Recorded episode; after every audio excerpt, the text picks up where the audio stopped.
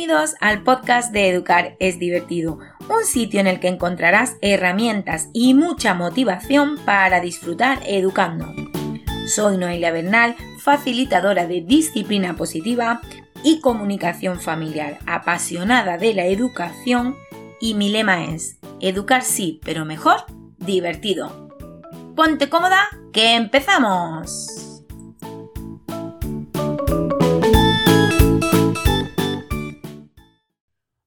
Y bienvenido a un nuevo episodio del podcast Educar es divertido. Hoy te voy a contar una historia. Almudena salió de trabajar a las 8 de la tarde. Como todos los días fue a casa de su madre a recoger a los niños para ir rápidamente a la casa y empezar con la rutina nocturna. Hoy estaba realmente cansada. Por el camino se acordó de que no había leche para el biberón de Aitor. Y ella pensó uff, lo que menos ganas tengo hoy es de tener que acostarme con él para que duerma. Mejor entro al súper un momento a por leche. Cuando llegó al parking estaba todo lleno de coches. Después de más de cinco minutos dando vuelta, encontró por fin uno libre al fondo. Sacó a los niños rápidamente, entró al supermercado y pensó mejor no cojo carro y así voy más rápido, solo la leche y me voy. Pero no contaron con la astucia de Aitor y David cuando ellos divisaron a lo lejos unas bolsas de patata y unos paquetes de lacasito. Corrieron rápidamente por las bolsas de patata. Mami, porfa, mami, porfa, mami, porfa, me la compra, me la compra, me la compra. Almudena rápidamente lo primero que pensó como les dé la bolsa de patata.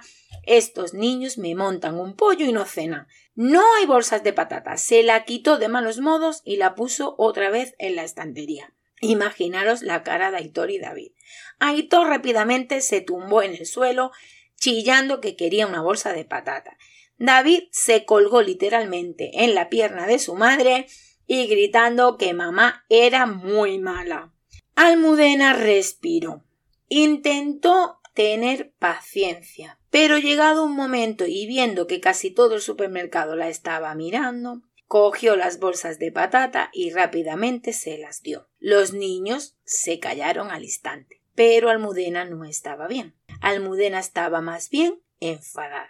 Cuando llegó a la caja registradora, pagó las bolsas de patata, pagó el bote de leche y salió rápidamente del supermercado. Al entrar al coche, amarró el cinturón de cada niño y empezó con la retaíla de frases. Es que no soporto. Es que todo lo que yo he hecho esta tarde ha sido por vosotros, porque yo no tenía que entrar al supermercado a comprar leche y he entrado para que tengáis esta noche vuestro biberón de leche. Es que sois unos desagradecidos, es que no estáis viendo que mamá está cansada, es que no veis todo lo que hago por vosotros, y bla bla bla, bla bla bla, bla bla bla. Aitor y David estaban súper contentos porque tenían su bolsa de patata. Pero Almudena pensaba una y otra vez.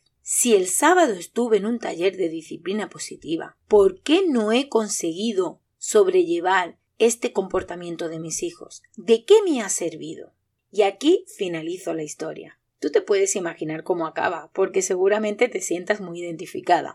No por la situación en sí, pero seguro porque has vivido algo parecido con tus hijos. Yo te aseguro que muy mucho me siento identificada con la almudena, porque más de una y de dos he sentido algo similar. Lo que vengo a contarte en el, en el episodio de hoy es lo que Almudena se ha preguntado. ¿Por qué no logro eh, llevar a buen puerto esta situación de mis hijos?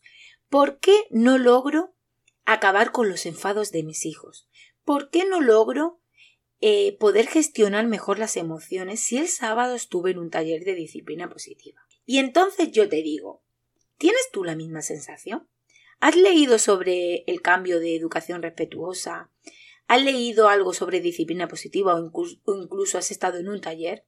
Porque muchas de vosotras, que seguramente me estáis escuchando, habéis estado en un taller mío y me habéis preguntado Noelia, pero es que no consigo acabar con los enfados, pero es que no consigo que mis hijos colaboren, es que funciona un día y al segundo no.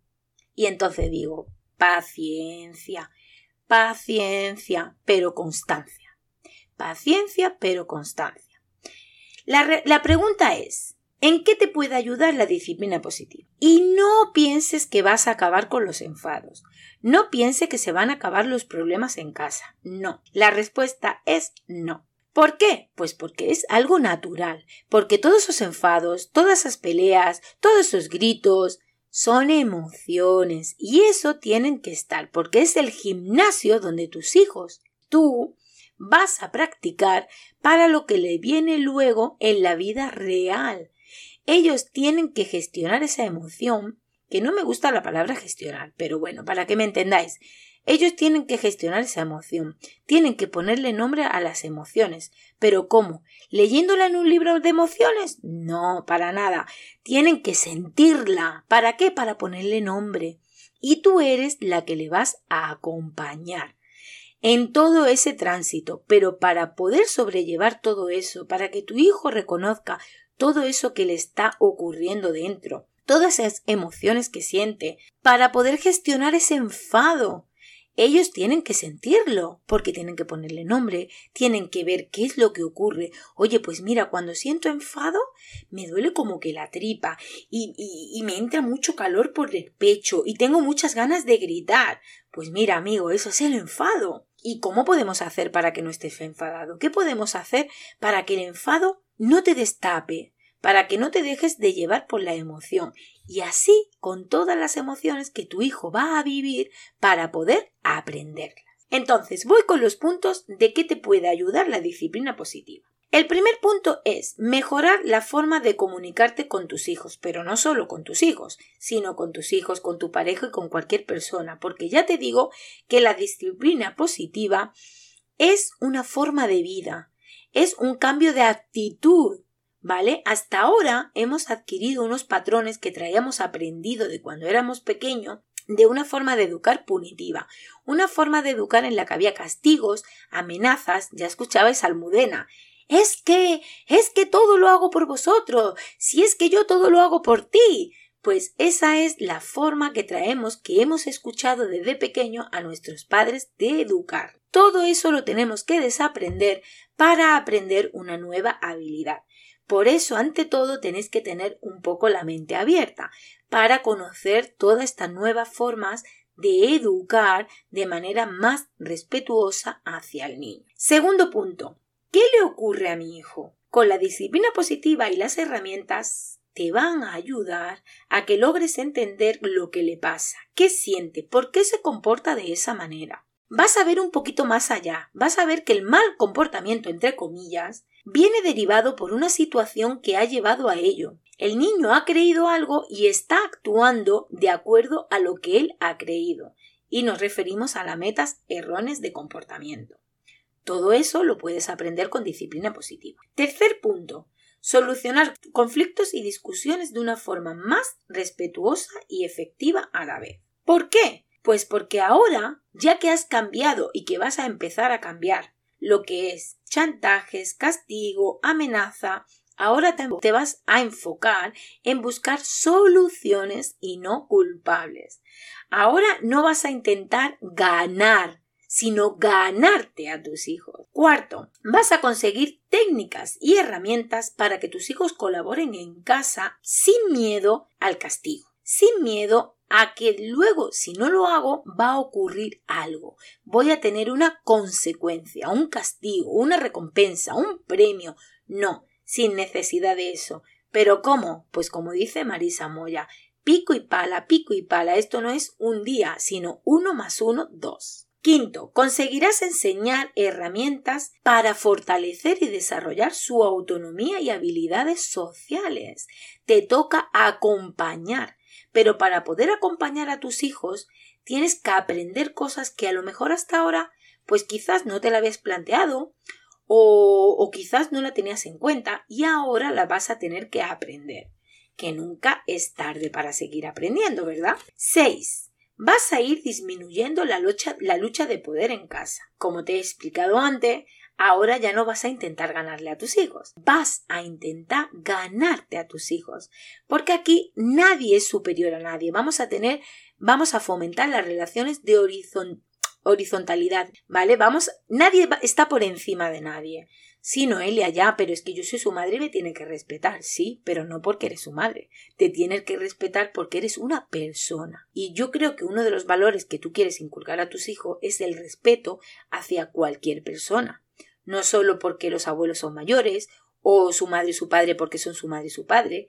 No, vamos a enfocarnos y vamos a cambiar el chip y vamos a intentar inculcar a nuestros hijos que te respeten, pero no porque eres su madre, sino porque eres una persona y a las personas hay que respetarlas como tal. 7. Aprenderás a ver más las fortalezas que las debilidades de tus hijos.